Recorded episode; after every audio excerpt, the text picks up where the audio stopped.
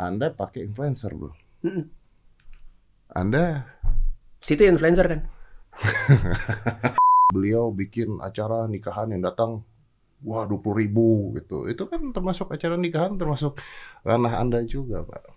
Iya. Five, four, three, two, one, close the door. Bro Wisnu Tama. Is. Yes, bro. Oh, gimana? Jadi menteri? Menyesal? Ah, ini kan pengabdian ya, Tuh bro. pengabdian, Iya. pengabdian. Ya kalau mau nyari enak ya jangan jadi menteri. Tapi pasti Mm-mm. menyesal lah ya di waktu ini mah. Enggak lah, ini justru apa namanya sebuah tantangan, ya kan? Berat. Pasti berat karena pandemi COVID-19 begini You kan, what? ya. You know what, whatever you do, whatever you plan kemarin sebelum jadi menteri, I believe, I know you, right? I know you quite well. Lu pasti udah kerencanain banyak hal semuanya. Oh, hancur, bubar, bubar. sangat banyak, sangat banyak rencana yang harus eh, disesuaikan atau dirubah begitu. Mm. Bubar, bro. Ya nggak bubar sih, mungkin tertunda atau mungkin mesti di adjust sesuai dengan kondisi. Ah. Ya tapi nggak sederhana ya. Tapi nyesel nggak jadi menteri? Ya harus gini, nggak bisa nyesel, ya kan? Ini, ini depan sini doang nggak ngomong nyesel apa? Apa di belakang kenapa gue jadi menterinya sekarang sih? Enggak, jadi gini, sekali lagi, kalau mau cari senang, jangan Ah. jadi menteri. Ini kan masalah pengabdian. Tapi kan pengabdian menteri-menteri yang kemarin nggak seberat ini, bro. Justru itu tantangannya. Oh itu tantangannya. Kalau berhasil kan akhirnya punya dampak yang Oh, luar betul. biasa. Ya. Buat anak cucu nanti, wah ini Iya, nih, ya, iya. betul betul. Cuman mau protes nih satu, Hmm. gym. Kenapa, bro? Saya kan tutup lama bro. Mm, Terus udah gitu buka lagi, mm. buka lagi. Ada aturan-aturannya. Petugas harus pakai masker. Petugas kalau latihan hit pakai masker sih lumayan senok juga tuh bro. Mm. Eh, kapasitas 25%. Kemarin heboh, berita heboh di mana-mana heboh ya kan. Hmm. Beliau bikin acara nikahan yang datang wah 20 ribu gitu. Itu kan termasuk acara nikahan termasuk ranah Anda juga, Pak.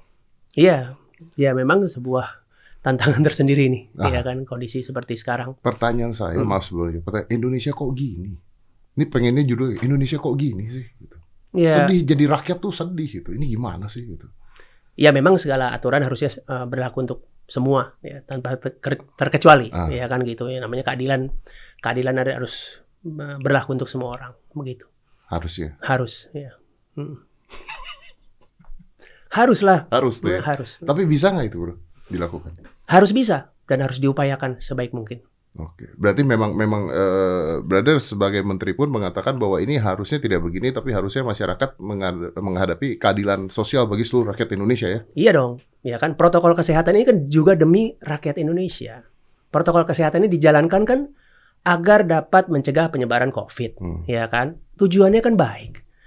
Jadi memang ini harus dilakukan gitu ya demi keselamatan bangsa Indonesia, Tidak memandang bulu, tidak memandang bulu. siapa pun ya. Ya siapa pun, siapa pun.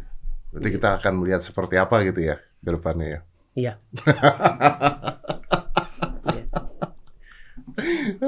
Pusing ya awal-awal udah begini kita ya. Ya ini kan masalahnya kan berlaku buat semua, Eh. ya kan? Ya itu yang yang harus kita lakukan demi menjaga apa namanya masa depan bangsa Indonesia.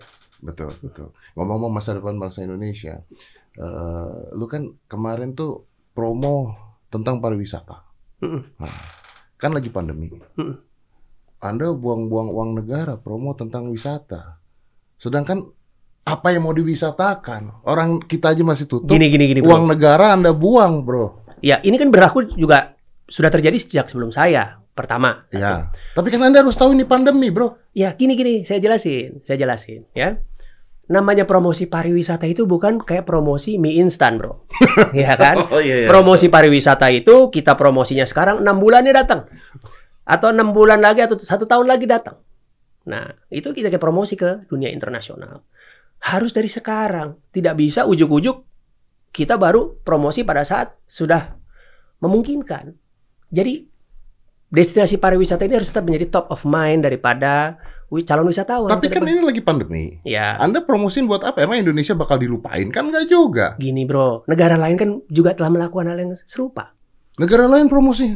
Negara lain melakukan promosi dengan jelas, Oh ya? dengan Oke, gua nggak tahu. I don't, I don't get that. Eh, Bu- negara lain promosi. sangat agresif, bahkan pada saat perbatasan dia mempromosikan destinasinya, ya tetap mempromosikan destinasinya agar eh, destinasi pariwisata mereka itu tetap menjadi top of mind. Sehingga pada saat dibuka nanti, ya bro, pada saat sudah memungkinkan nanti, ya mereka memilih ke sana. Jangan sampai pada saat nanti sudah memungkinkan pilih- Lupa. lupa dengan Indonesia dan ini kan masif ya kan ini masif promosi yang dilakukan berbagai macam negara jadi bukan eh, sekali lagi promosi pariwisata itu bukan seperti promosi mie instan bro ya jadi Hmm. melapar sekarang pengen beli sekarang Tapi it make sense kalau lupa. Gue punya teman-teman bule Mm-mm. eh yang misalnya gue kenal tapi nggak pernah ke Indonesia gitu Iya, ya. iya. Dari chatting dari mana? Kalau gue tanya, eh pernah ke Indonesia nggak? Mereka nggak tahu Indonesia di mana. loh. Iya. Tapi kalau Bali, sometimes mereka oh tahu. ya gitu. ya ya Nah, jadi Indonesianya sendiri itu cuma Bali doang. memang Buat itu mereka. kenyataannya sampai sekarang itu memang orang banyak lebih tahu Bali Ah, ya kan Eh, saya co- ambil contoh di luar negeri gitu orang merefer Bali itu eh, dengan mudah begitu ya oh Betul. tahu Bali di mana Bali it's like, kayak apa It's like Hawaii buat mereka. Yes, ya. Hawaii. Nggak, nggak seperti Hawaii lah, beda lah. Teman Indonesia, eh, maksud saya Bali itu mereka tahu. Mereka tahu. Bahkan misalnya ada rumah, dulu saya pernah di eh, pas saat di Amerika ada rumah, oh ini rumah gua desainnya Balinese gitu. Oh ya. iya iya, iya. ada Bah- patung Balenisnya. Heeh, betul. itu mereka Betul. tahu gitu loh. Dan di mindset mereka tuh mereka tahu gitu dengan sederhana dan cepat gitu mereka tahu. Dan hanya Bali. Ya sementara ini begitu. Dan itu memang, memang harus menjadi apa namanya? Itu kekuatan kita Bali. Oke. Tetapi memang ke depan kan kita mem- membuat berbagai macam destinasi-destinasi baru juga. Ah, ya. Emang kita tuh parah ya? Kita tuh parah. maksudnya parah? Eh, sebagai tujuan pariwisata tuh kita jelek. Gini bro, saya kita bicara angka deh, Ah. ya kan? Indonesia tahun 2019 jumlah wisatawannya ada 16 juta 16 juta orang per tahun. per tahun, Tahun Iya. 2016 nih ya. 2016, ya kan? Oke, Itu betul. 16 juta nih, eh, gua nggak tahu hitungannya dari dari eh, hitungan matematikanya. 16 juta nih banyak apa dikit bro? makanya makanya saya jelaskan. Oke. 16 juta di tahun 2019, Hmm. kurang lebih 16 juta. Lalu kita coba membandingkan dengan negara lain. Oke. Singapura, Oh jangan banding Singapura dong. Kenapa? kenapa Kena- kenapa nggak boleh- bandingin Singapura? Uh, everybody love to go there. It's clean. It's a shopping mall everywhere. There's an orchard road. Gak ada heboh-heboh. Tidak ada ribut. Politiknya aman-aman aja. Orang ke Indonesia takut bos. Kadang-kadang bro. Ya itu dia, makanya justru karena itu kita harus dapat Padahal Singapura kecil ya bro. Singapura itu kurang lebih size-nya itu sebesar Pulau Samosir. Kurang lebih ya, nggak persis. Oke, Indonesia 16 juta lah ya. 16 juta, Singapura? 18 juta. Sep- Singapura Satu 18, botol itu dibandingin Indonesia. 18 juta. Saya belum say, Oh, ya belum kan? selesai, oke. Belum say. Malaysia 25 juta. Malaysia 25 juta. Malaysia 25 juta. Kita kalah sama Malaysia. Jauh. Kita kalah sama Malaysia. Jauh. 25 juta sama 16 ya jauh, kan Bro. nggak punya Bali dia bro. Itu dia. Itu dia. Belum kita bicara Thailand. 39 juta. Oh ya Thailand, I can imagine lah kalau Thailand. I can imagine kalau Thailand. Kenapa? You can imagine. Eh, Kan ini lebih kecil dari Indonesia oke. juga. gua ngomong jujur-jujuran ya. Hmm. Di sini terlalu banyak aturan. Justru itu, pemerintah kan membuat omnibus law, menyederhanakan berbagai macam aturan. Ya. Tapi di Thailand is a lot of entertainment yang di Indonesia tidak memungkinkan karena banyaknya aturan, banyaknya undang-undang, banyaknya golongan-golongan tertentu. I go to Thailand, bro. Ada orang ke Thailand. I want to go to Thailand karena gua menonton bencong doing a show. Hmm. Ada lady boy di sana. Ya itu kan kelebihan mereka justru itu. Kita harus mencari kelebihan kita apa. Jangan kita bikin seperti itu juga kan. Bukan ta- ber- tapi kan itu kan salah satu daya tarik, Iya. brother. Salah satu daya tarik. Iya salah satu daya tarik. Tapi Ah. banyak daya tarik lain yang harus kita kembangkan juga di Indonesia. Hmm, Banyak jadi, Jadi juga. jangan mengembangkan itunya. Iya jangan kita ikut-ikutan bikin seperti It itu. works, bro. It iya, works. banyak juga yang works yang lain. Misalnya, misalnya wisata kuliner. Oke. Itu kan juga sesuatu yang Ya. luar biasa di Tapi. Thailand juga kulinernya bagus juga masalahnya. Sebenarnya, bro, nih saya bicara wi- wisa- eh, kuliner di Thailand ya. Eh, jumlah menu ya Thailand dibanding Indonesia jauh lebih banyak Indonesia, jauh lebih bervariasi di Indonesia. Cuma pemerintah Thailand, ya khusus nih bicara soal kuliner, pemerintah Thailand dari tahun 70-an, mulainya 80-an lah gitu ya, aktifnya. Dia membuat berbagai macam restoran di seluruh dunia, di kota-kota besar. Hmm, Kalau bro pernah tinggal di Amerika, hmm, ya, Misalnya. ya, ya, ya. Wherever you go, every city, every town There's they Thai have food. Thai food. Kompak namanya Thai. Thai. Semuanya pakai Thai. Thai. Menunya juga semua standar. Oh. Ya, mereka itu pilih. Itu berarti desain dari pemerintah. Iya. No. Yes. So it's planned. Re- betul. dengan dengan dengan rencana yang jangka panjang. Kenapa? Nah, pertanyaannya kenapa? Itu justru sarana promosi, Bro. The window of Thailand. Dengan restoran-restoran. Kita pergi ke Australia, ke Sydney, Melbourne, Los Angeles, New York, Boston, segala macam, ya, Paris dan lain-lain. Semua restoran Thailand kompak. Thai. Ini Somehow itu mempromosikan Thailand. Iya, ya, ini tuh ya. Gue pernah dengar Steve Jobs ngomong. Hmm. Jadi dia tuh pada saat eh, ngeluarin iPod sebelum iPhone keluar tuh, Iya. iPod keluar, terus iPhone keluar, terus ditanya-tanya sama media, dia bilang, wah gila iPhone akan aja, you gonna get rich from the iPhone and everything. Terus Steve Jobs tuh ngomong gini kalau nggak salah, dia bilang, no no no, no. di iPhone sama iPod itu hanya Windows. Betul. Karena sebenarnya mau gue jual itu Mac-nya. Kalau orang udah pakai iPod atau udah pakai iPhone, Iya. they need to sync that katanya to the Mac. Ya. Bukan hanya itu, ya kontennya juga. kontennya juga, Aplikasinya, aplikasinya dan juga. lain sebagainya, Jadi ya. akhirnya itu tuh cuman cara kita untuk masuk dulu ke otak orang-orang kata Betul, dia tentang betul. itu. Itu At betul. the end of the day, it's about Mac kata dia. So this is basically plan makanan-makanan yang ada di Amerika dan semuanya di seluruh dunia dengan nama-nama Thai is brainwashing your brain to oh it's a Thai food, it's a Thai food, it's Thai food. It's Sehingga food. nama Thai begitu populer di sana. Instantly mereka tahu karena apa? Di setiap kotanya ada restorannya Thai. Dengan nama yang sama loh, Bro. Thai, Thai Basil, Thai apa, Ya. Thai House segala macam. Pokoknya ada Thai-nya tuh. Pokoknya Thai. Itu aturan. Itu disupport ya memang didesain oleh pemerintah. Wow. Wow. Bayangin ini kita bicara, Wow. Bro, Bro. Ini bicara dari tahun 80-an, Bro. Iya kan? Oh shit, kita Makanya- ketinggalan banget dong, bro. iya, ya efektif. Ya kan mereka makan di New York, nyobain restorannya, tiba-tiba pengen dong gitu. Ah, Bahkan termasuk bukan restoran dan makanannya saja disupport, termasuk interiornya. Ya kan, jadi pada masuk ke restoran Thailand tuh benar-benar ngerasain uh, moodnya, ambience apa Jadi jadi nantinya orang pengen, uh, gue pengen tahu nih ke Thailand. Oh, now I Gitu. understand. Ah. Pada saat gua ke Amerika waktu itu, Yes, gue masuk ke salah satu Thai food. Jangankan interiornya, wanginya bro. yes, They have that essence oil or something. Betul. Yang wanginya tuh Thai banget. gitu. betul. Dari menunya, ambience-nya, interiornya, sampai apa parfumnya. Parfum. They, they hit your five senses Yes. di sana to Betul. remind about Betul. Thailand. Dan jangan salah, mereka bangun dari tahun 80-an, Bro. Oh iya iya. iya dari iya. tahun 80-an. Makanya kalau tadi kita bicara wah, wah, wisatawan Thailand bisa hampir 40 juta tahun lalu. It's built, Well designed. well designed. Well designed. Kita tidak. Padahal menu kita jauh lebih banyak. Betul. Nah, ini yang salah satu strategi promosi yang harus kita benahi ke depan. Oke, oke. le- Before Iya kan? you continue, before Nah. you continue. Tapi gimana caranya membenahi hal ini? Karena kalau lu ngomong ngebenahin hal ini, bro, Hmm. manusianya juga harus dibenerin kan, bro. Kalau kita bicara Singapura, sampah nggak ada. Ya, Ya, orang Indonesia ke Singapura nggak buang sampah, ya, ya kan? Balik lagi di bandara ngerokok, buang tuh. ya, ya. I I'm- I can say that gue mewakilkan diri gue sendiri aja lah, nggak usah ngomong orang lain. Ya. I'll do that tuh, gitu ya. Ya. Ketika ke Singapura entah kenapa buang sampah takut. Ya. Padahal gue belum pernah kena denda. Itu satu. Hmm.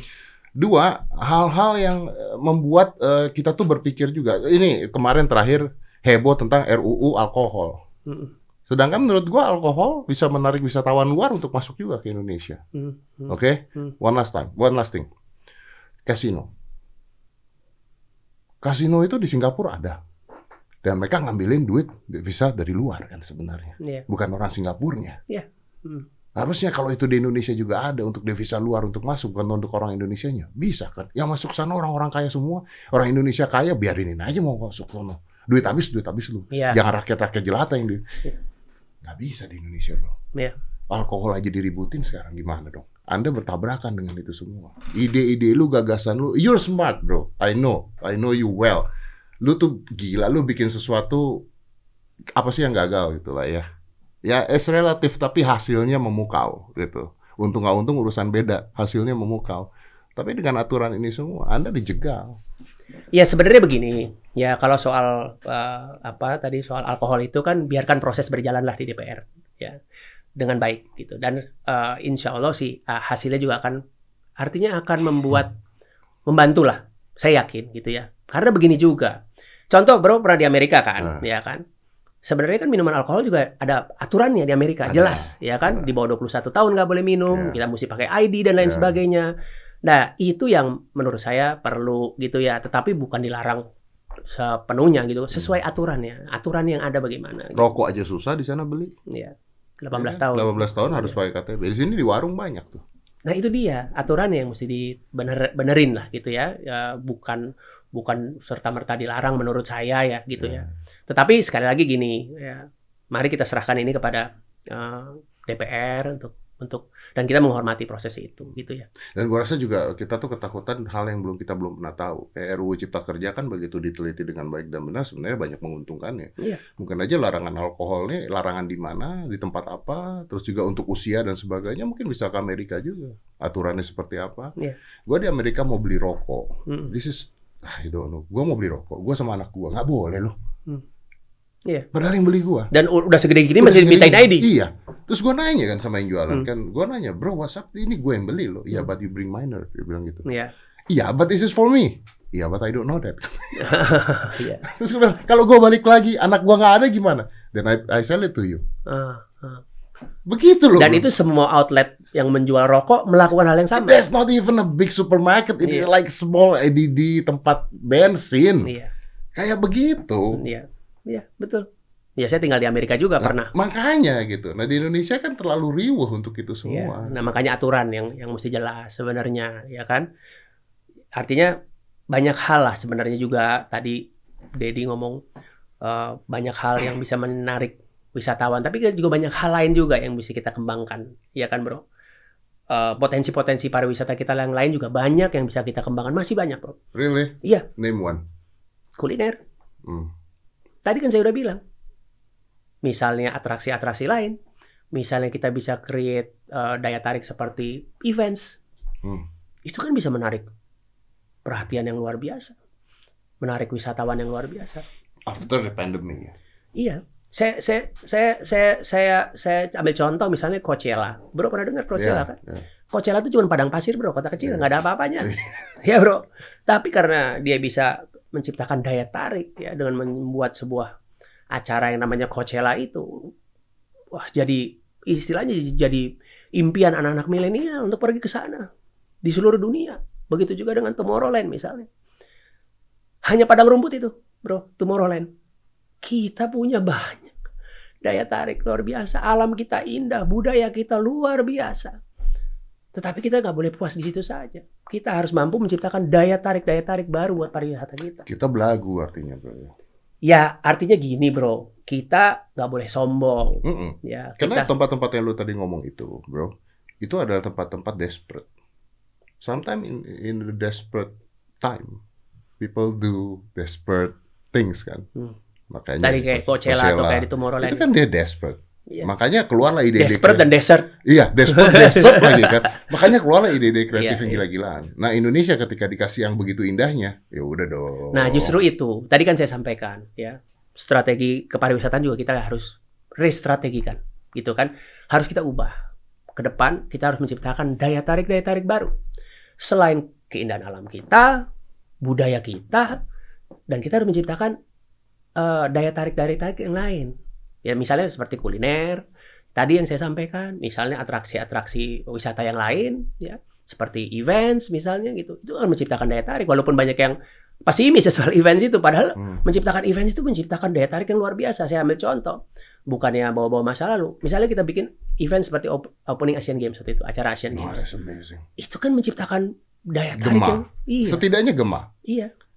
Ya seperti tadi saya sama. bilang seperti Tomorrowland, itu Iya. kan hal yang sama. Apa apalagi nanti eh, tahun depan kita mau bikin MotoGP misalnya. Hmm. Itu kan menciptakan daya tarik. Tapi ini harus dilakukan repetitif loh. Again Konsisten. and again and Iya, again harus and again. And this is not talking about three years, five years Iya. pekerjaan. I'm Iya. talking- talking about puluhan tahun untuk Iya. bisa seperti itu. Iya. Tapi balik lagi eh, waktu sebelum di awal ya, waktu sebelum eh, COVID terjadi, kita sengaja merubah strategi kepariwisataan kita dari quantity tourism menjadi quality tourism. Nah, ini banyak yang bertanya sama saya. Apa sih itu maksudnya quality ya? Quality tourism shifting. Nah, kalau quantity kan hanya jumlah yang kita kejar, ya Duitnya kan? nggak ada ya. duit duitnya belum tentu ada gitu. Nah, kita mau shifting menjadi quality tourism. Nah, untuk membuat quality tourism yang baik ya kita harus belajar juga dari negara-negara lain. Misalnya konektivitas mesti kita perbaiki, ya kan? Misalnya daya tariknya tadi mesti kita perbaiki, ya kan? Misalnya infrastrukturnya kita mesti perbaiki dan seterusnya dan seterusnya sehingga orang datang ke sini akan makin berkualitas dan spending makin banyak Kalau gitu, you were talking about uh, sebenarnya ini rumit sekali ya. dampak dari strategi Iya. Iya, quality iya itu dong. konsekuensinya banyak sekali. Gua tembak satu aja, WiFi masuk, Iya masuk, ya kan? Masuk, Operator jaringan masuk, masuk, 5G masuk. masuk, masuk. Itu yang baru baru satu aja dari provider Iya. gitu. Ketersediaan WC umum, W- WC umum betul. Ma- Masuk. ma- payment system. payment system masuk. Iya, semua konsekuensinya Oh. banyak banget. It's not gonna work, dude. It's not gonna happen. Kita harus berusaha. Jadi memang strategi strategi kepariwisata kita kalau mau benar, kalau mau benar ya, bukan cuman sekedar make up doang ya. Kalau mau benar, itu kerja keras yang luar biasa. Ya. Koordinasi antara kementerian dan lembaga, para stakeholders itu luar biasa banget. Ya, walaupun mesti tahan napas sebentar karena pandemi ini, tapi bukan berarti kita diam saja. Ya, tadi Bro sempat bicara soal kebersihan ya. Kita meluncurkan namanya protokol CHSE atau Cleanliness, Health, Safety and Environmental Sustainability. Itu juga kita gaungkan sekarang. Bahkan kita membuat sertifikasi gratis untuk itu. Ya. Sehingga menciptakan rasa aman dan lain sebagainya. Itu basic. Lalu kemarin di Labuan Bajo kita bikin eh, apa? protokol safety ya, security. Itu penting. Rasa aman berwisata itu penting. Kalau lu kecemplung, siapa yang nolong? Itu kan penting, bro. Ya kan? Nah, itu yang kita bangun. Ini salah satunya. Tadi bicara I'll soal give kebersih. up, bro. Kok give up? Kenapa? Gue pesimis loh. Bro, gini. Boleh dong, sebagai se- rakyat melihat ini semua pesimis, boleh dong. Tapi kita harus gini. Tapi mimpi lu kayaknya kegedean, bro. Ya, nggak ada yang kegedean sih. Artinya kan kita mesti berpikir jangka panjang pariwisata kita buat generasi selanjutnya. Nggak bisa kita bicara cuman pada saat term ini saja. Ya, kita harus bicara jangka panjang. Nggak bisa bro kalau kita cuman bicara cuman keberhasilan atau kesuksesan hari ini saja. Manusianya saja harus dirubah, Pak. Ya itu harus kita upayakan. Pendidikan harus berubah. Betul. Bahasa Inggris contohnya, Ya. bahasa Mandarin Ya. contohnya. Itu harus dirubah. Ya. This is not only your job kan? Ya di Korea juga nggak terlalu banyak yang bisa bahasa Inggris. Ya Ba- juga sih. Di Iya. Jepang nggak ada yang bisa bahasa Ah, iya. Inggris. ya jadi juga jadi sih. jadi bro ya Iya, jangan iya, pesimis iya, dulu lah iya, bro benar, benar, gitu benar, ya. benar. Jadi artinya Iya, iya. yang penting budaya kita kita perkuat menjadi daya tarik ya kan. Keindahan alam kita. Ini budaya kita ini ya, bro. Aduh. Kalau kita perhatikan ya. Variannya, ragamnya luar biasa, bro. Luar biasa dibandingkan negara-negara lain. Bro boleh cek. Ya. Ini potensi yang bisa menjadi daya tarik. Bagaimana kita mengemasnya. Nah, tantangan berikut. Bagaimana membuat ini jadi relevan dengan generasi yang sekarang. You know what? Gue anggap gue eh, gimana ya? Gue anggap gue eh, orang dengan ekonomi ada deh gitu ya. Hmm. Kelihatannya begitu sih. Eh, Gua kan tahu bayaran lo berapa. dulu, dulu, dulu, Iya. dulu, dulu, dulu. Ini satu-satunya menteri yang tahu. Kira-kira sekarang ada lah kalau naik 10% Oh iya, iya, udah berapa gitu ya? Ah, gua tahu Iya, lah. iya, oke. Gini lah, gue anggap diri gue dengan ekonomi yang ada. Tidak kaya banget, tapi gue ada, gue bisa jalan-jalan ke Amerika. Gue, I, I can afford that. Oke. Kalau lu suruh gue pilih misalnya ke Labuan Laju atau ke Amerika, gue pilih ke Amerika. Hmm. Ini salah nih. Ini contoh orang yang salah. Iya. Gitu. Gue ngakuin aja gue contoh orang yang Ya, salah. ya itu justru itu itu harus menjadi upaya kita bersama. Karena safetyness. Ya, tadi kan gue bilang. Ah, Makanya kemarin di Labuan Bajo kita bikin simulasi protokol keselamatan dan keamanan. Begitu juga dengan kesehatan. Begitu 23 KL. Bersama-sama kita join force. ya. Bersama Pak Luhut juga pada saat itu. Kita coba gimana kalau ada kejadian begini, begitu dan segala macam. Dari COVID, dari sakit jantung, dari tenggelam, dan lain-lain. Kita bikin simulasi. Ini hal yang penting. You know what? Bro, saya, gua, gua tanya sama lu, ya. Sebelumnya pernah nggak dipikirin? Enggak. Iya kan? Tapi memang Gue effortnya luar nggak biasa. nggak? Ya maksud gua, ini kan effortnya luar biasa. Nggak bisa serta merta jadi, bro. Perlu waktu, perlu upaya, perlu koordinasi dan lain sebagainya. Jadi itu yang yang yang selama ini kita coba lakukan. Belum strategi kepariwisataan, konektivitas dan lain sebagainya. Itu makanya Pak Presiden eh, telah menyampaikan BUMN yang terkait dengan kepariwisata dijadikan satu untuk mensupport ini. Sehingga potensi kita untuk menjadi jauh lebih baik setelah pandemi ini ada Bisa. bisa, Bro. I have a story, bro. Ini gue ceritanya aja ngilu. Hmm. Tapi I, I, I need to tell this story. Hmm. Gue tuh pernah sama nyokap eh, ke Singapura. ke Hmm. Singapura dan kita nginep di Hyatt Orchard Sc- Scott Road. Scott Road Hmm. Eh, Hyatt sampingnya Lucky Plaza tuh intinya Iya. Eh, itu kira-kira 10 years ago Hmm. 10 tahun yang lalu.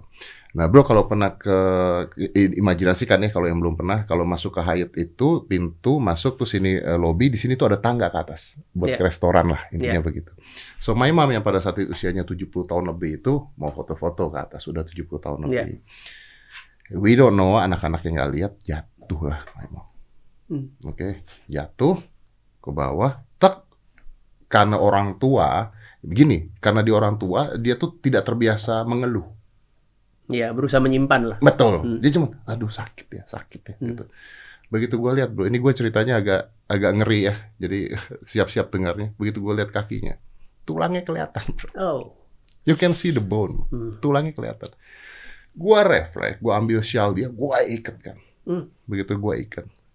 Ini ikat, dia lagi ini. Gue nih lagi mikir what next gitu ya. Gue lagi ikat begini, kira-kira 10 menit untuk iniin. Orang hotel juga datang kan. In 10 minute, di ambulans ada di depan hotel. Pak. Ambulan ada depan hotel, Pak. Gua nanya, who calls the ambulance? The hotel. In 10 minutes ambulan depan hotel masuk dengan ranjang itu, Pak. Iya. Masuk ranjang itu. Iya. Dan karena nyokap gue yang bisa jelek, ditanya-tanyain, ada gula nggak? Ada ini nggak? Ada ini nggak? Ada penyakit ini nggak? Ada katarak nggak? Gue nggak tahu hubungannya apa sama katarak. Iya. I don't even understand. Ada gini-gini. No, no, oke, dicek, cek, cek, cek. langsung diinjeksi. Dap. Langsung dibawa ke rumah sakit.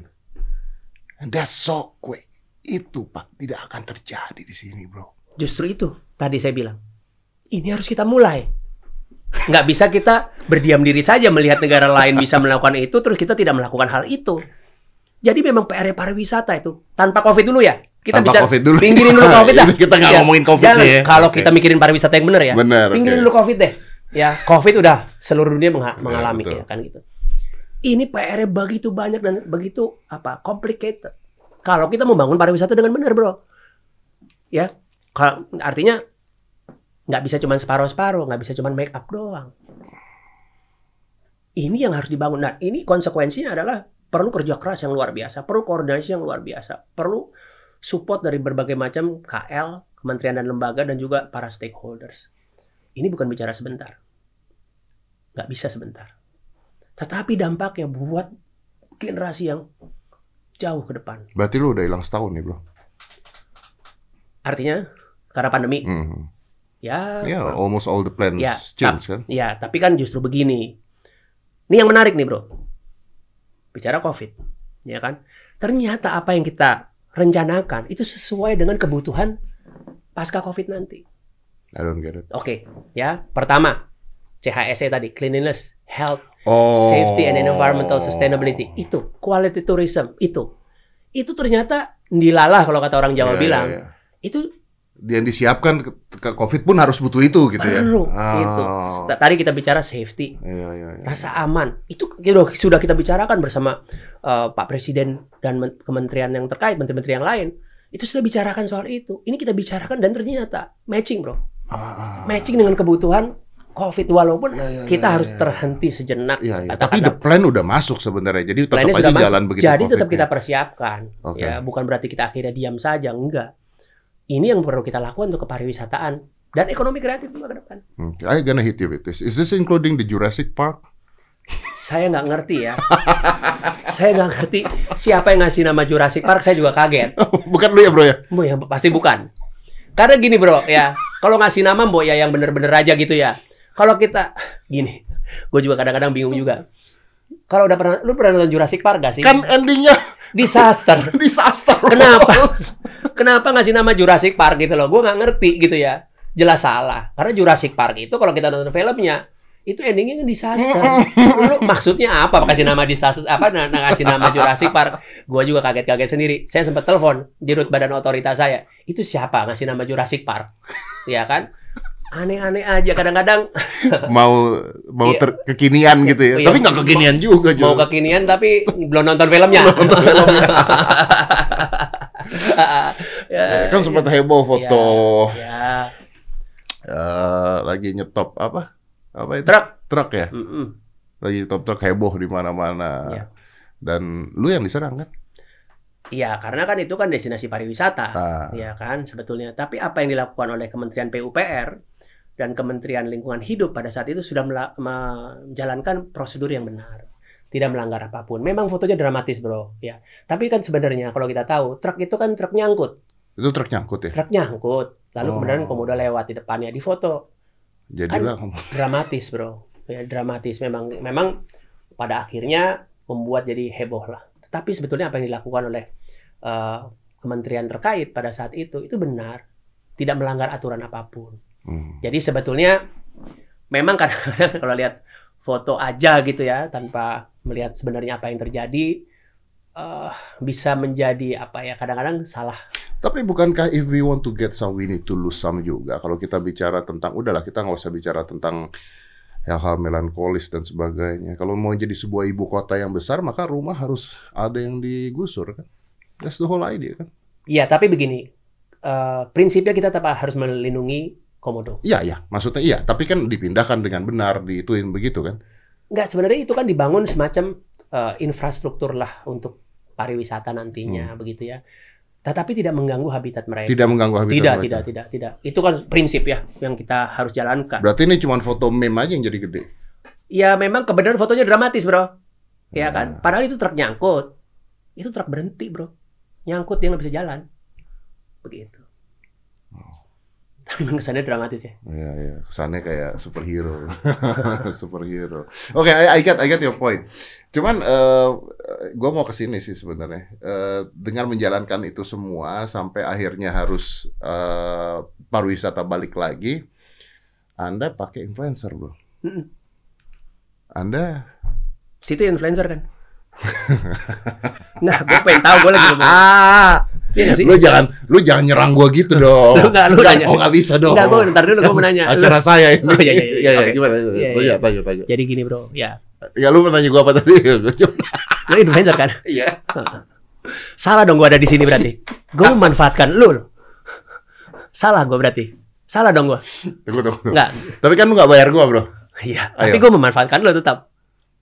Iya, Bisa dibilang begitu. Lo memanfaatkan gue, gue memanfaatkan lu Iya. dalam konteks. ya kita saling memanfaatkan. Iya positif. Oke, positif. Iya. Artinya begini. Balik lagi kalau kita bicara soal influencer. influencer ini salahnya di mana? Anda Pertama. pintar sekali Anda menjawab saya Anda. Iya, bukan. Gue mau balik lagi. Salahnya influencer di mana? Dan saya tahu kok. Kemarin yang sekalipun yang eh, memasalahkan hal ini tahu. Saya yakin tahu. Khususnya buat pariwisata ya. Hmm. Mempromosikan pariwisata menggunakan influencer itu yang paling efektif, bro. Dan berbagai macam riset mengatakan demikian. Kita nggak bisa lagi pakai cara-cara lama. Pasang billboard. Pasang billboard, ya kan? Masa mau pasang billboard sih, bro? Gitu loh. Hari gini. berapa ya? Oh, hari gini bro, Oh, please iya. deh, ya kan? Masa mau cuman masang iklan di majalah dan janganlah. kan nggak bisa. Podcast gua aja pasang billboard tuh. Kalau Serius tuh, pasang. pasang gua. Ih. Gua pasang billboard. Itu ngabis ngabisin duit sih Tujuh titik gua pasang. Serius. Serius. Karena hari gini, Bro. Murah. Oh iya. Karena murah. Enggak, kalau gua Tapi efektif belum tentu. Oh enggak, kalau gua bukan masa efektifnya. Kalau gua kenapa pasang billboard kemarin karena begini, kita larinya ke digital, coba ah gua colek yang analog gitu iya, ceritanya. iya. Ya tetap perlu. Be- Perlu, tapi Tetap perlu. tapi memang kuliner itu kan gila gara-gara influencer kan. bro. Yes, yes. Makanya tadi saya bilang memanfaatkan influencer atau bekerja sama dengan influencer itu nggak ada salahnya. Dan kasih tahu saya di mana salahnya. Menghabiskan duit negara. Ya enggak lah. Kan dengan mempromosikan misal Hmm. Dedi saya hire untuk menjadi mempromosikan protokol kesehatan Oke. atau sebuah restoran. Saya men- minta misalnya, saya minta 300 juta. Anda berarti ngeluarin duit negara 300 Ya, juta. tapi kan akhirnya dampaknya ekonominya kepada masyarakat di situ. Pada saat mereka mau berkunjung ke sana, ada hitungannya ya. ya jelas dong, Bro, ya kan? Artinya, ya kita tahu semua bahwa silakanlah lakukan riset di mana pun juga menggunakan influencer itu adalah sangat efektif. Ya, saya bicara soal pariwisata ya, saya nggak bicara yang lain ya. Ya kan? Saya bicara soal pariwisata, mempromosikan kuliner dan lain sebagainya ya, termasuk hotel, termasuk destinasi-destinasi lainnya itu sangat efektif dan kita lihat seluruh dunia melakukan yang sama, Bro. Dan sangat agresif. Ya, kita lihat Dubai, influencernya dari influencer paling mahal di dunia juga dimanfaatkan. Bahkan Korea sekarang memanfaatkan BTS untuk mempromosikan apa? Seoul.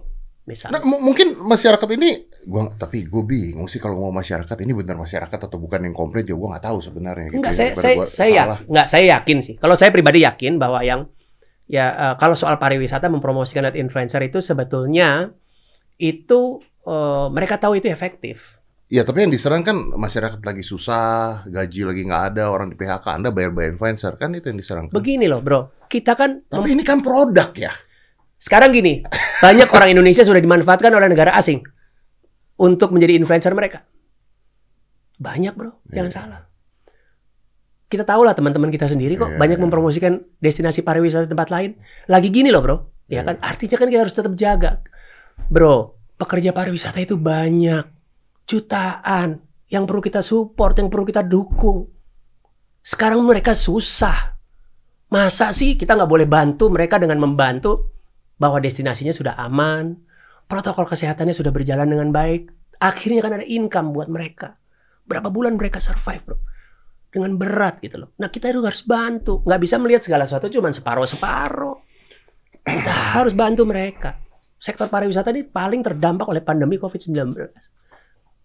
Dari berbagai macam secara langsung dan tidak langsung. Langsung misalnya hibah pariwisata atau bantuan apa namanya eh, sembako atau bantuan tunai dan lain sebagainya kan dilakukan juga. Tetapi juga yang indirect seperti mempromosikan Hmm. destinasi pariwisatanya juga kan Karena ini panjang nih ke depannya nih. panjang. Dan yang terpenting kita mempromosikan protokol kesehatan. Ya, ya, ya. Itu yang penting untuk Ta- dilakukan. Tapi bro tadi lo bilang bahwa gue yakin nih eh, orang-orang tahu kok kalau menggunakan influencer itu jalan yang benar gitu. Memang. Ya gue juga yakin itu.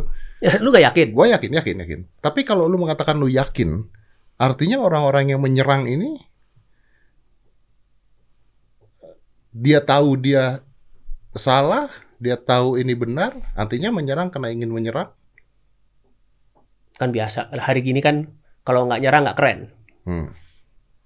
Kalau lu mau eksis kan mesti melakukan melakukan hal seperti itu. Mungkin terjadi seperti Ya itu. diserang bisa macam-macam, bisa Iya. karena dendam pribadi, bisa Iya. karena titipan, bisa karena apa, macam-macam sih, benar sih. Ya bro tau lah. Ya. Ya Tapi kan? anda salah sih tetap sih. Salahnya di mana? Salahnya karena saya pernah baca list influencer tersebut, nama saya tidak ada bro. Itu anda salah bro. Pertama nggak ada list influencer yang Oh nggak ada ya? Berarti bro salah. Yang kedua emang berarti gua salah. Oh, Tapi nama gue nggak ada kan? Gua gua akuin gua salah. Nah itu salah. Tapi belum, bukan nggak. Oh belum belum, Belum, ya, belum. belum belum. Oke oke. Gua janji ya, bro. Tia Gua- dicatat, Nah, catat. catat ya Tia ya. Catat loh. Justru begini, bro. Sekarang bayangkan ya. Tolong dibayangkan deh. Ya, kita co- coba lebih terbukalah hati dan Hmm. pikiran kita, ya kan? Oke. Melihat kondisi seperti ini, jangan ujuk-ujuk marah, jangan ujuk-ujuk protes gitu ya. Eh, kalau misalnya saya bayangkan misalnya Bro Dedi mempromosikan misalnya wilayah atau satu destinasi yang sudah menjalankan protokol kesehatan dengan baik. Apakah itu salah? Satu. Enggak. ya kan? Terus akhirnya banyak orang akhirnya datang dengan menjalankan protokol kesehatan dengan baik. Akhirnya memberikan dampak ekonomi, akhirnya mereka bisa bekerja kembali. Mereka bisa mencari nafkah kembali. Apakah itu salah, Bro Dedi? Enggak. Iya, Iya. ya kan itu tugas saya untuk mereka bisa bekerja kembali, bisa mencari nafkah kembali. Lu tuh ngeliat sendiri gak sih ke sana dan Lihat, lihat, Bro. How- saya, saya lihat pasar seni mereka? tutup, ya berat. Tapi bagusnya mereka tuh artinya tabah ya. Walaupun bukan berarti kita bisa Diam aja. Iya diem aja. Ini kan apa upaya yang kita lakukan berbagai macam upaya ya. Dari restrukturisasi pinjaman lebih dari 120 triliun bro. Di sektor parekraf. Itu direstrukturisasi pinjamannya. Lalu pajaknya diringankan. Listriknya diringankan. Lalu ada hibah pariwisata. Banyak sekali program-program pemerintah. Untuk membantu sektor pariwisata maupun ekonomi kreatif. Dan dan ini memang gini, apa pun yang dilakukan pasti tidak akan cukup karena pandemi ini luar biasa besarnya, bro. Gitu ya, pasti tidak akan pernah cukup. Nggak akan semua orang bisa puas dengan kondisi seperti sekarang ini. Ya, siapa pun, siapa pun akan berat menghadapi ini. Nah makanya, Eh, eh, eh, Lu ketika ngomong, li- gua dengerin lu di headset kan, Hmm. jadi your, your voice going to me. Kenapa kedengarannya it's coming from your heart gitu ya? ya karena saya ngelihat sendiri You don't acting this, you don't act this. Gue nggak pernah bisa. Look, look gue nggak bisa. Gue nggak pernah bisa acting. Kalau gue bisa acting, gue jadi pemain sinetron. Iya kan? Nggak, bro, lu ngomong mata lu tuh berkaca-kaca, bro. Karena gue ngelihat sendiri apa yang dihadapi mereka. Tetapi sementara ada kelompok atau berapa ya bisa dibilang orang-orang yang menganggap misalnya contoh promosi destinasi pariwisata menggunakan gini segala macam semua dianggap salah. Mereka ini kan perlu bekerja kembali. Bayangin kalau satu hotel tutup aja, Oh ya, shit. berapa banyak yang terkena dampaknya. Jangan bicara pekerja pariwisata aja. Gini bro, coba. Misalnya hotel. Pekerja pariwisata mungkin office boy-nya, eh, apa, apa namanya, eh, resepsionisnya, ya kan, bellboy-nya, dan lain sebagainya. Itu bekerja langsung. Supplier dagingnya. Berhenti juga kan? Supplier sendal hotel. Berhenti juga kan bro? Penyanyi bandnya di situ. Penarinya. Mereka bukan pekerja sektor pariwisata. Ada yang dari pertanian, ada pekerja seni, dan lain sebagainya. Kan kena, kena dampak. Pertama, makanya kita harus melaksanakan protokol kesehatan dengan baik. Sehingga tercipta rasa aman. Sehingga orang akhirnya mau berkunjung kembali. Rasa aman yang penting. Ya kan? Itu harus diciptakan. I- I- Gua nggak expect ini dari seorang Wisnu Tama sih sebenarnya. Tapi ketika lu ngomong, gua dari tadi ngeliatin ketika lu ngomong dari eh, terdengar dari hati. Tapi gue bingung, mata lu berkaca-kaca gitu. Ya karena gue kan melihat apa yang gue lihat gitu ya. Gitu bro. Ya, you s- so this is serious ya. Hell yes, man. Jadi memang memang upaya kita harus luar biasa. Walaupun dalam kondisi seperti ini ya tidak akan pernah cukup, tapi yang penting kita bangun spiritnya. Kita bangun semangatnya. Gitu, Bro. Tapi sekali lagi kita harus tetap optimis. Ya kan? Kita harus tetap optimis, kita berusaha tadi ya strategi kepariwisataan kita dan lain sebagainya. Uh, sehingga yang kami harapkan adalah pada saat uh, pasca pandemi ini justru pariwisata kita bisa jauh lebih baik daripada sebelumnya. Gimana pekerja-pekerja seni? Ekonomi kreatif maksudnya. Ya, karena di pariwisata itu banyak pekerja seni. Pasti banyak sekali. Penyanyi jalanan pun pekerja Iya, seni. bah- You know, a lot of my friends. Ya, gua bilang ada magician dan sebagainya. Sekarang nggak punya duit karena nggak kerja di mana-mana. Iya. Orang-orang seperti gua mungkin masih bisa survive because I go to digital.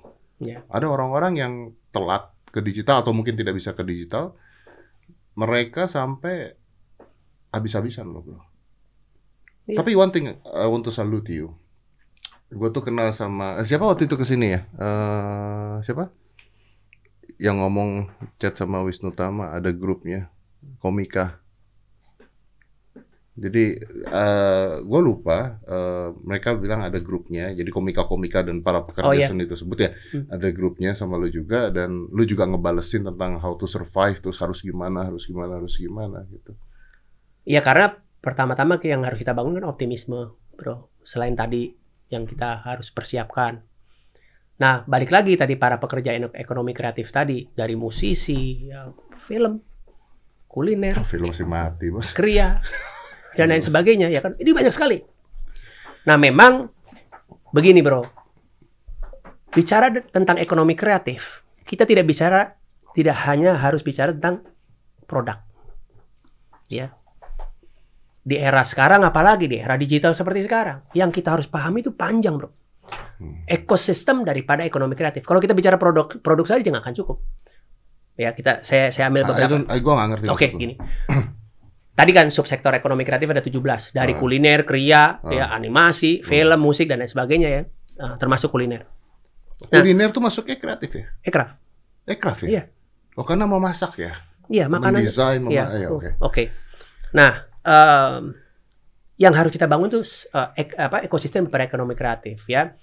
Pertama, membangun produk, ya mendevelop produk. Hmm. Kedua, kemasan. Ketiga, pemasaran. Hmm. Keempat, ekonominya, bisnisnya, payment sistemnya, accountingnya, dan lain sebagainya itu mesti dib- dibantu. Ini apa makanan? Semua, 17 subsektor itu. Termasuk stand termasuk- up comedian? Ya harusnya begitu. Harusnya kita paham semua itu ekosistem itu. Tidak bicara produk doang.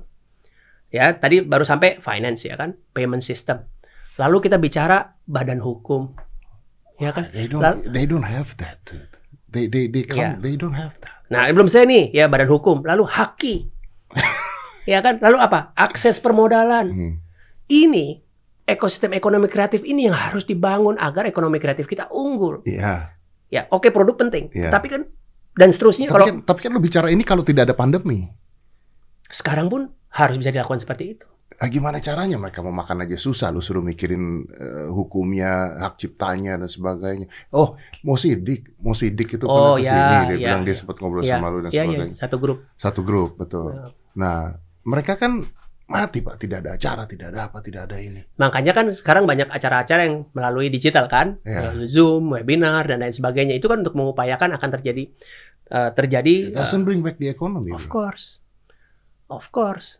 Tetapi kan we have to survive. Dan akhirnya aturan-aturan itu. Nah, makanya Kementerian Pariwisata dan Ekonomi Kreatif meng- mengeluarkan buku panduan berbagai macam protokol kesehatan untuk sektor pariwisata dan ekonomi kreatif. Itu bisa di-download di website Kemenparekraf. Segala macam ya. Dari nyelam kek, dari restoran kek, dari bioskop kek, Hmm. dari semua. Hmm. Semua ada ya. Eh, dan diharapkan dengan menjalankan itu bisnis bisa kembali jalan. Mereka tuh dapat BLT nggak sih, Bro? Apa tuh? Dapat BLT nggak sih? Bantuan langsung tunai itu. Mereka dapat dari Kementerian Sosial. Dari Ya, Kementerian ya. Sosial. Hmm. Hitungannya sebagai apa mereka? Ya, Bekerja kan sama. kita kita daftarkan ya. Ya kita daftarkan dari berbagai macam asosiasi dan Berarti lain yang terdaftar ya? Ya. Begitu. Oh, Jadi eh, selain itu juga kita melakukan yang namanya untuk membantu para pelaku ekonomi kreatif itu kita membuat kampanye nasional bernama Bangga Buatan Indonesia. Hmm. Nah, Bangga Buatan Indonesia ini kampanye yang ditujukan untuk membantu para pelaku ekonomi kreatif dan UMKM untuk dapat survive di pandemi ini Hmm. dengan uh, memahami platform digital untuk berjualan, untuk mempromosikan dan lain sebagainya gitu. Dan sudah 2 juta lebih ini yang masuk ya uh, dari bulan Mei yang lalu. Dan uh, kita dorong lagi dengan bangga uh, apa? beli uh, beli kreatif lokal.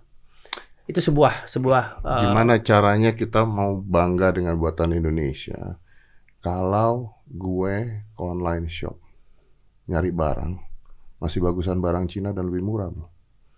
Nah makanya itu, gini-gini bro, saya saya ambil contoh, saya ambil cerita mundur dikit ya, boleh nggak? Iya, ini, iya. agak panjang nih ngomongin beginian nih. But it's the truth, bro. Oke, oke, sebentar, ya kan? Di tahun 70-an, tahun 70-an 80-an, ya kan? Itu motor Jepang menyerbu Amerika Serikat, Hmm. ya. Lebih hemat, modelnya lebih canggih, Hmm. ya kan? Eh, dengan segala macam fitur-fitur ya pokoknya lebih lebih lah dibandingin produk Amerika. Pada saat itu salah satu contohnya adalah Harley Davidson. Iya. Ya kan begitu.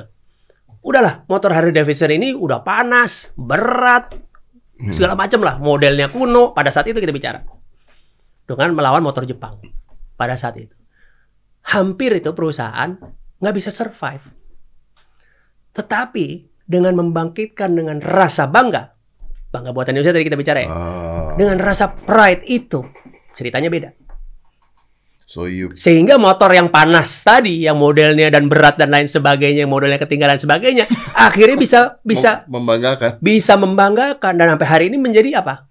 Berkelas. Padahal kalau dipikir-pikir, coba pakai logika deh kita. Nggak enak naik Harley Enggak, itu. lu punya? Iya. Atau lu pernah pakai? Pernah, pernah, bukan punya, Ya, pernah. enak nggak dibandingin naik motor? Oh, selangkangan panas, bos. Exactly. Geter Nah, badan nih. Kalau kita mau komplain, Ya, dari tapi sisi- lu ketika naik itu kelihatan keren gitu kan. karena itu, But this year, it's here. this year. Bangga. Lu bangga, bro. Gitu.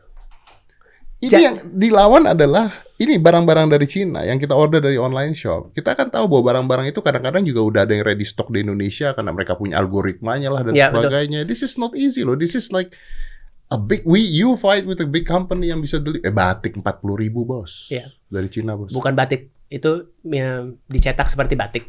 Oh iya bukan batik. Ya, hmm, 40 ribu. ya. Bagus lagi hasilnya. Walaupun cetakan. Enggak sih kalau bagus dibandingin batik buatan Indonesia enggak lah bro. Lu jangan gitu. Jelas bagusan batik buat tulisan tangan. Iya memang. Ya. Berarti you fight that also. We Iya. need to fight that also. Nah tadi saya bicara ekos- ekosistem ekonomi kreatif. Yang yang berikutnya lagi yang lebih advance terhadap ekonomi kreatif yang kita harus bangun, ya kan, adalah masalah big data, artificial intelligence, Nah itu. customer behavior. Oh. Nah ini yang mesti kita pahami bersama. Iya. Memang, nah balik lagi, kalau kita mau membangun ekosistem ekonomi kreatif yang benar, yang kompetitif harus tidak bicara soal jadi jangan, jangan bicara cuma produk saja. Hmm. All the way tadi dari produk sampai akses permodalan. Dari memahami big data ya kan, artificial intelligence dan uh, uh, consumer behavior. Nah, Hmm. ini juga juga penting. Sehingga pada saat kita maju benar-benar majunya secara komprehensif. Jangan sampai produk kita cuman gini loh, Bro. Jangan sampai kita cuman jadi uh, mensupport apa produk-produk kita artinya gini.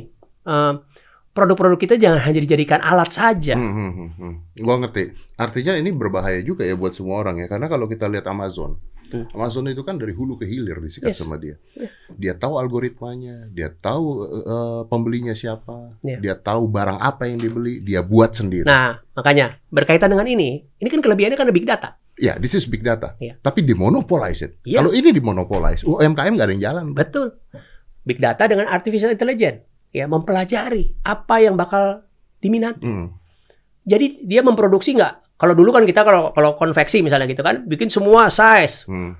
Oh, X, XL misalnya 100, Sekarang L. udah nggak dia tahu berapa Dia banyak. tahu berapa banyak, dengan ya. presisi. Itu pentingnya big data. Iya. Pentingnya artificial intelligence. Tapi what happened with Amazon adalah karena dia punya big datanya dan dia tahu, Iya. dikuasain semua sama dia. Betul, kita Bahkan bicara- yang buat dia kan. Betul.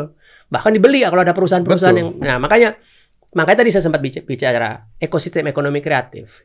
Bukan hanya produk dan sampai kepada akses permodalan. Tadi saya harus ada hakinya, harus ada apanya, harus ada apa. Betul, Ah. betul. Dan tadi saya bilang juga memahami uh, big data, memahami artificial intelligence itu penting. Karena akhirnya produksi kita jadi lebih efisien. Tadi saya bilang ukuran-ukuran. Kita tahu yang bakal laku ukuran M lebih banyak daripada ukuran L. Karena apa? Karena ada Ya, AI-nya. hmm. Akhirnya produksinya jadi lebih efisien. Akhirnya barangnya bisa lebih murah. Begitu. Nah inilah yang mesti dipahami secara komprehensif. Kalau kita bicara ekonomi kreatif, balik lagi. Tadi saya bicara pariwisata secara komprehensif strateginya. Ya, ekonomi kreatif juga. Tapi bisa juga yang sifatnya cuman make up gitu yang kelihatan wow aja. Tapi kan nggak bisa begitu saja. Iya, iya. And China been doing this for how long? Oh iya, mereka tahu kekuatannya di situ. Makanya kan di pidato Pak Presiden tahun lalu ya, pidato kenegaraan Presiden ya, menyampaikan bahwa pentingnya data, data is more valuable than oil. Ya, I'm agree with that. Karena ini yang mesti kita pahami, nggak bisa kita separuh-separuh. Kedaulatan data penting juga. Jadi kita tidak bisa jadi bangsa yang cuman konsumtif doang, bro. Hmm. Nggak boleh. Jangan sampai Indonesia ini, seperti kata Pak Presiden berkali-kali sampaikan, jangan sampai Indonesia cuma menjadi target pasar doang. Tapi kalau kita mau itu, ya kita harus memahami ini ekosistem ekonomi kreatif dengan dengan baik agar kita bisa unggul nanti. Ya makanya kenapa kita masih bisa survive karena UMKM masih bisa jalan sampai sekarang dan Harus, masih jualan untuk orang-orang kita sendiri. Muternya survive-nya because of that. Gitu. yes, yes. Tapi kalau lu ngeliat kayak begini, tadi gue bicara Cina, gue bicara Amazon dan sebagainya. Kalau kita untuk lari ke sana tanpa dimonopoli seperti Amazon ya, gue nggak tahu gimana caranya supaya nggak dimonopoli. Because I know begitu seorang pengusaha melihat ini pasti akan berusaha untuk memonopoli ini semua. That's normal. Ya. Tadi kan, tadi kan saya bicara juga ada kaitannya dengan nanti kedaulatan data dan lain Ya. sebagainya. Akhirnya membatasi itu semua. Berarti harus ada undang-undangnya juga dong. Iya. Oh my god. Tapi kan Menkominfo sudah berupaya ke arah sana, ya kan? Gitu. This is Ini- ini- not a ini- year or two, bro. Sekali lagi, Bro, kalau kalau saya cuman suruh jadi menteri yang istilahnya cuman kelihatan eh, flashy aja Oh. gitu. Ya, ya repot dong, Bro. Ini kita kalau kalau diberi tanggung jawab tuh tanggung jawab kita sampai anak cucu kita loh, Bro. You were talking, you were talking like this could be happen when we are gone already gitu loh. Tapi harus ya somebody have to start. Iya, iya betul betul. Ya kan? Yeah, somebody have to start start this. it, Kalau kita nggak mulai ini, ya, Ya, akhirnya bangsa kita cuma jadi apa? Pasar. Ya. Hanya jadi pasar. And you never know juga ya. Kadang-kadang kita start tiba-tiba the shit happen or something happen terus uh, jadi tipping point and it works kan bisa seperti Iya. itu ya. We never know that. Ya tadi makanya saya bilang dari awal bicara pariwisata, bicara ekonomi kreatif, kita harus bicara jangka panjang. Saya ambil contoh Nusa Dua, kawasan Nusa Dua baru tahu kan? Hmm. Itu kan dibangun dimulai dari tahun 72. Baru Ya. ada hotel tahun 80-an. Iya kan? Dan seterusnya dan seterusnya dibangun sekian lama. Dan itu perlu effort yang yang pada mungkin pada saat itu orang yang punya Hmm. apa Ya, idea udah nggak ada pada saat jadi, ya nggak ada masalah. Yang penting kan generasi selanjutnya merasakan gitu. Ya. Tetapi ini ya balik lagi bukan sederhana. Ini bukan pekerjaan yang sederhana. Membangun pariwisata yang benar, ya, membangun ekonomi kreatif yang benar itu butuh strategi yang sangat komprehensif. Nggak bisa cuman sekedar apa eh, make up, nggak bisa. Gitu bro. ya plus pandemi kan gitu. Yeah. But anyway, how are you, bro? I'm good. You good? I'm good. Yeah. Ya, With all the shit happens around the world. ya kita kan harus optimis seperti Pak Presiden bilang kan. Di setiap krisis selalu ada kesempatan. Ya. Kita cari kesempatannya sama-sama. Ya nggak boleh nyerah. Nggak boleh nyerah. Dan dan seperti Bro ini, Bro ini kan Bro Denny pekerja aircraft juga, ya kan? Dan eh, dengan memahami digital ini kan akhirnya memberikan dampak ekonomi yang luar biasa buat Bro Dedi. Nggak tergantung televisi terus, Indeed, ya. ya kan? Justru sebenarnya kalau mau ngomong itu eh, ketika pandemi ini terjadi kemarin dengan digital ini I get more than before I'm on the TV. sih. Iya. Artinya apa? Kan harus membuka diri, mencari peluang-peluang yang ada. Ya. Thank God, bro, sebelum pandemi ini terjadi Sudah mulai. sudah mulai. Ya. Ya, tapi nggak ada kata terlambat. Siapa pun juga harus segera memulai, Ya. memulai ini semua. Tapi itu juga artinya bahwa education systems and Iya. everything harus diperbaiki semuanya. Iya.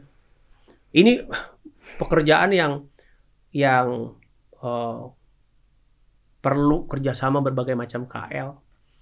Tadi education misalnya, tadi wifi misalnya itu kan dengan Kementerian Komunikasi misalnya, dan banyak keamanan dengan Tapi kenapa sih lu di sini ngomong menerangkan ini semua and I like that cara lu ngomong dan lu nerangin. Kenapa ketika ada orang bertanya atau ada lu diserang masalah satu masalah dua, why why you not saying anything? Kenapa lu cuma diem aja, Bro?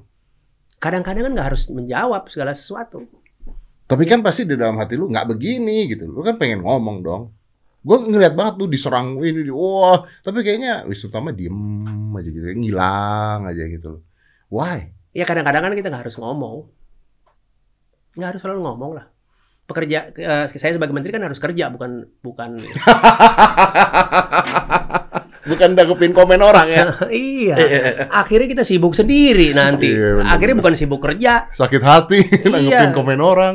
Saya kan harus ya bedanya memang begini bro. Waktu di swasta kan kita kerja aja yang penting kan, Iya. kerja nggak usah banyak omong, hasilnya jadi Iya, gitu betul. Kalau di sini karena karena kita sebagai pejabat publik kita kadang-kadang juga harus ngomong menjelaskan, ya kan Nah. gitu. Tapi jangan keseringan juga, nanti lupa kerja, Iya, iya, iya. iya. ya kan gitu. karena tugas kita itu kerja, ya kan gitu. Dan itu yang penting menurut saya. Iya, iya, Hmm. iya. Well, bro, thank you very much for coming. Thank you, bro. Uh, it's such a pleasure dan ini sih ngebuka banyak banget ya, maksudnya pertanyaan-pertanyaan orang tentang semuanya sih, hampir tentang semuanya. Sebenarnya Ya. banyak yang masih gue omongin tapi belum. Oh boleh dong Sempat. balik lagi kapan-kapan. Silahkan dipikirkan pertanyaan-pertanyaan nanti. Tolong ya nanti kita kasih yang lebih gila lagi gitu ya. Tapi thank you loh, maksud gua uh, lu ngejawab ini semua tuh enak banget. Enak banget dalam pengertian you have a plan yang memang yang nggak bisa jalan because of the pandemic, tapi the plan still work uh, dan memang nggak ada yang salah dari influencer dari mana dari mana semuanya memang nggak ada yang salah. Hanya momentumnya aja sih yang salah menurut gua. Iya. Tapi at the end, at the end juga momentumnya nggak salah karena nanti Momentumnya juga sebenarnya nggak salah. Iya. Ketika dibuka juga harus ada kesehatan protokol dan semuanya Iya. udah direncanakan. Semua udah juga. disiapkan, protokol kesehatan udah disiapkan. Bro, saya saya tadi lupa. Minggu lalu, eh sorry, dua minggu lalu datang nih dari Korea, Hmm. datang ke Bali, lihat protokol kesehatan di airport, Hmm. protokol kesehatan di Nusa Hmm. Dua dan lain sebagainya. Mereka bilang kita jauh lebih teliti. Protokol kesehatan kita jauh lebih baik menurut mereka. Oh, Mereka, iya? mereka sampai kagum. Sebegini seriusnya ya Indonesia. Tapi kita dihina-hina netizen. Ya, kalau buat netizen kadang-kadang kan perlu rame juga Oh, mereka. iya, betul. kalau nggak, tadi saya bilang kalau nggak rame kan nggak eksis. Iya betul. Betul, itu penting sekarang ya. Iya kan, kayak gini loh bro. kita ini sebagai manusia kan nggak mungkin semua orang suka. Hmm. Seperti Bro Deddy juga kan banyak Iya. hatersnya. Apalagi, apalagi saya pejabat publik ya kan pasti ada lah hatersnya. Anda menaruh diri untuk dibenci. Ya begitu, ya nggak apa-apa. Bagian daripada tugas yang harus saya jalankan. Tapi ya jangan kebawa perasaan. Iya. Lu kok dikata-katain orang nggak apa-apa? Udah ya udah biasa tuh. Ya kan? Nggak lu laporin? Mau ngelaporin gimana ya? Diemin aja. Diamin aja. Hmm. Bro, my last question ya bro. Ya. Kalau tidak ada pandemi, targetnya berapa juta? Kita targetnya tahun ini sebetulnya tanpa pandemi itu sekitar 17 sampai 18 juta lah. Jadi next juta dua juta Iya. tanpa pandemi. Ya. Tapi pindah ke quality. Pindah ke quality. Kita shifting up. Shifting dari quantity ke quality bukan hal yang cepat ya, Iya, perlu iya. waktu. Tapi perlu waktu. Iya. Oke. 17 eh oke. Eh, target wisata kita bisa balik belum ada ya berarti ya? You don't know that, right? Ya gini, perlu waktu. Segala sesuatu perlu waktu. Ya salah satu eh, upayanya agar pariwisata kita bisa segera balik adalah protokol kesehatan. Pertama itu yang penting.